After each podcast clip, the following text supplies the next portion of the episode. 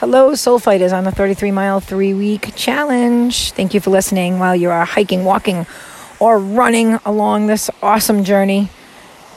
So, today is I hold my head up high. I hold my head up high. I hold my head up high. And I hold my head up high refers to a couple of things that are super important to me. First thing being safety. Hold my head up high. I want you to walk confidently. I want you to walk with positivity and great self esteem. Hold your head up high and be confident and be aware of your surroundings at all times. All times. Never let your guard down.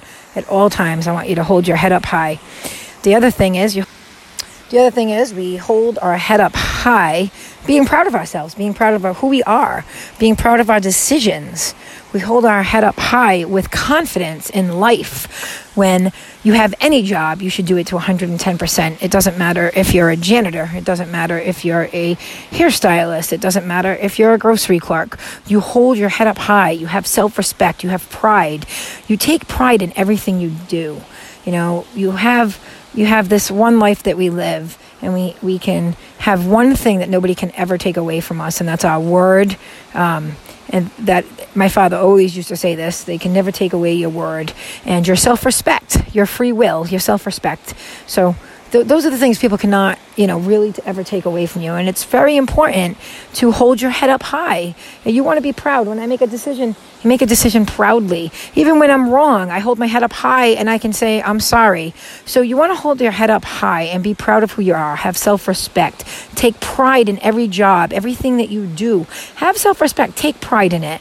Be proud of the things that you do. And the only person you're, you, you have to have be proud of and impress is yourself is yourself. When you know you've done something at 110%, then that's all that matters. You know that you always go to sleep at night knowing your own truth. So when you can lay your head down and you can rest and you can have a good night's sleep because you know who you are, you hold your head up high, you're proud of your actions, proud of who you are, proud of what you do, you'll have a nice, good, sleepful night. You can rest that head on that pillow knowing that, okay?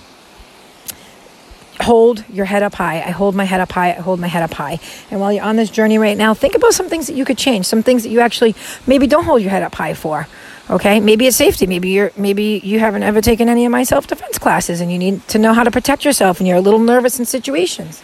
Okay, what can you do to change that? You can come to a class or go to a class anywhere and take self defense or kickboxing skills and learn how to fight, learn how to use your body as a weapon. That's the, the most important thing you can do when it comes to the safety.